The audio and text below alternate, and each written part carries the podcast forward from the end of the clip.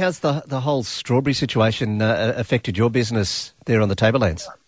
Look, it's mainly just been a, a nuisance, really. Um, yeah, we've our major wholesaler that we supply, uh, Coles, has had to stop putting their stuff on the shelves, and, and they probably won't sort that out till next day or two. Mm. Um, but apart from that, the local IGA has been brilliant, and uh, public coming to the farm's been absolutely over the top.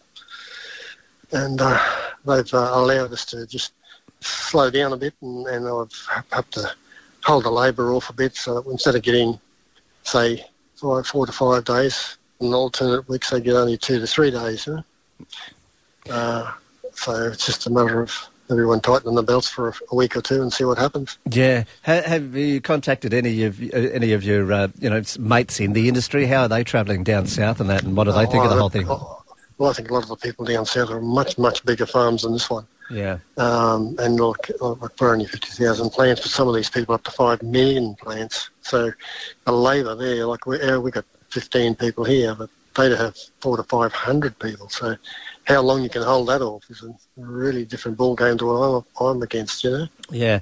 Uh, how, how, do you think uh, the future of the strawberry industry will go after this? Will it uh, take a while to repair itself? Do you think, Bob?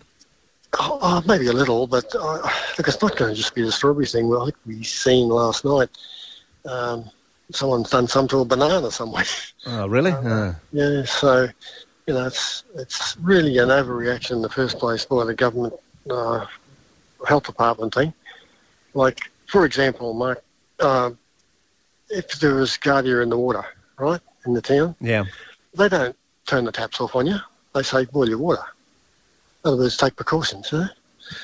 um, and you still got water. But here we are with a with a fruit where, okay, some idiots put these things into it, but isn't the right director to say, look, check your fruit out. If, you, if you're worried, check it out you know, when you when you dice it or something like that. Yeah, I, I don't know if you've seen uh, yeah. any pictures on social media and the news over the last few days. It's just so sad. I, have seen truckloads of strawberries just dumped. Oh, more like semi-loads, I'd say. Yeah, they'd be fill, they'd be filling in crates everywhere. Yeah, oh, just it's just shame. The people that are dumping them like that are probably the ones that are trying to harvest, keep their crop healthy, so they can go a bit further. Yeah, but it is it is basically close to the end of this Queensland season, but but even the ones in the southern states, which are coming on on now, that's early season for them. It's a disaster. Yeah, I can imagine. Good on you, Bob. Uh, Bob Shee. He's the owner of Shaley Strawberries up on the Tablelands. Well, if you travel on the Captain Cook Highway between uh, Cairns and Port Douglas, you would know the Mowbray Bridge. And uh, quite often when you go across the Mowbray Bridge, you might see a croc or two there at low tide. Well, tourists are continuing to uh, put themselves in harm's way on the Mowbray Bridge as they attempt to catch a glimpse of three large crocodiles which are in the area at the moment. And uh, there has been a, a, bit of debate about what we should do.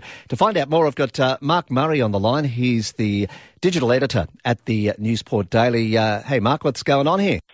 Yeah, look, Mark, it's been a it's been a constant um, issue up here for a couple of years now, um, and especially at the moment, there's been three large kind of crocodiles move into that to that area. So at low tide, um, it's a magnificent spot to actually uh, spot the crocs, but unfortunately, there's nowhere, nowhere really for anyone to park. So they're pulling over on the side of the road on a in a hundred kilometre zone uh, on a bend, and um, yeah, it's causing causing some safety concerns. So um, yeah. I, I, suppose it's a little bit like the uh, the section of Captain Cook Highway where they have the balancing rocks. That's been an issue uh, over a little while, hasn't it? People trying to pull yeah. over to have a look at those. Yeah. Yeah, that's right. I mean, um, the Douglas Shire Council did um, have some funding. I think they had $100,000 in their budget to um, to rebuild a fishing platform at the Mowbray Bridge there, which um, which is exactly where the crocodiles are, and the tourists want to see these crocs. Unfortunately, um, that road is is um, is a Department um, of Transport and Main Roads road, and they and they wanted some pretty expensive uh, slip lanes and, and turning lanes um, implemented in order for that project to get ahead. So that project has kind of been put on the back burner, um, and the local police here, speaking to them um, at length about it, want you know want something done um, in the interim, um, a more cost-effective type solution to um, to hopefully prevent you know what could be a could be a tragic accident in that on that stretch of road just south of Port Douglas. Yeah, absolutely. So uh, I suppose the word out to residents around far north Queensland that use that road, uh, just be aware there could be uh, people around the bridge.